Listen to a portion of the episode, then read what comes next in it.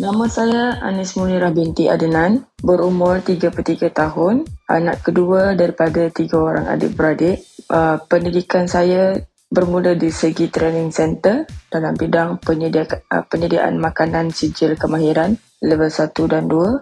Seterusnya di Metropolitan University College, Kuala Lumpur dalam bidang kulineri.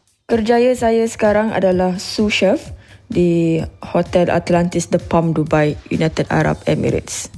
Perjalanan kerjaya saya sekarang adalah ini adalah kali ketiga saya bekerja di negara luar dan sebelum itu saya bekerja di Florence, Alabama, United States of America, uh, Abu Dhabi dan sekarang di Dubai.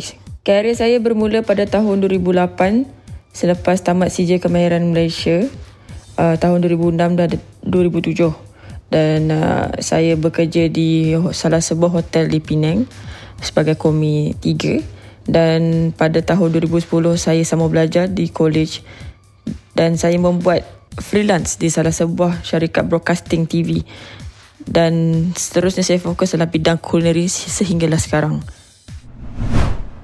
Pengalaman kerjaya saya adalah 10 tahun dalam bidang kulineri dan hospitality. Saya mendapat tawaran kerjaya luar melalui media sosial di mana uh, job boards seperti uh, Indeed, Jobstreet atau LinkedIn sendiri. So dari situ saya mendapat tawaran dari previous uh, application saya sendiri. Cabaran dan dugaan sebagai seorang chef terlalu banyak. Contohnya bila kita menghadapi uh, guests complain atau how to entertain the guests, uh, the feedback. Macam mana kita nak cuba sampaikan pada mereka supaya mereka faham apa yang kita maksudkan. Contohnya, uh, bila kita ada turis yang rata-rata yang tak memahami bahasa Inggeris, contohnya macam Russian atau Mexico. So, kita guna kita terpaksa guna bahasa lain atau panggil translations atau guna bahasa uh, body language atau bahasa isyarat untuk membuatkan mereka faham apa yang kita cuba sampaikan pada mereka. Seterusnya cabaran dugaan seorang chef tu adalah kerja long hours. Contohnya kadang-kadang kita kerja 16 jam, 17 jam sehari tanpa henti. Masa untuk keluarga tu berkurangan uh, sebab kita banyak habiskan masa di dalam kitchen sendiri dan mental dan fizikal kena kuat untuk uh, terima segala kritikan, segala komplain, segala uh, emosi yang ada dalam kitchen tu. So kita kena uh, terima uh, dengan positif.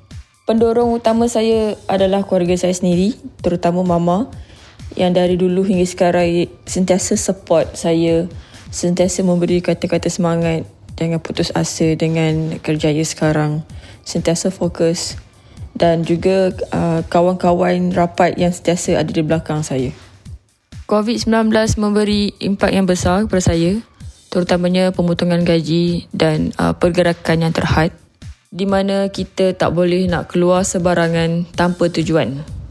Dan cara saya menangani masalah ini adalah dengan sabar dan positif kerana kita masih ada kejaya. Perbezaan bekerja di negara sendiri dan negara di luar. Banyak berbezaan sebenarnya, terutamanya budaya, masa dan orang sekeliling.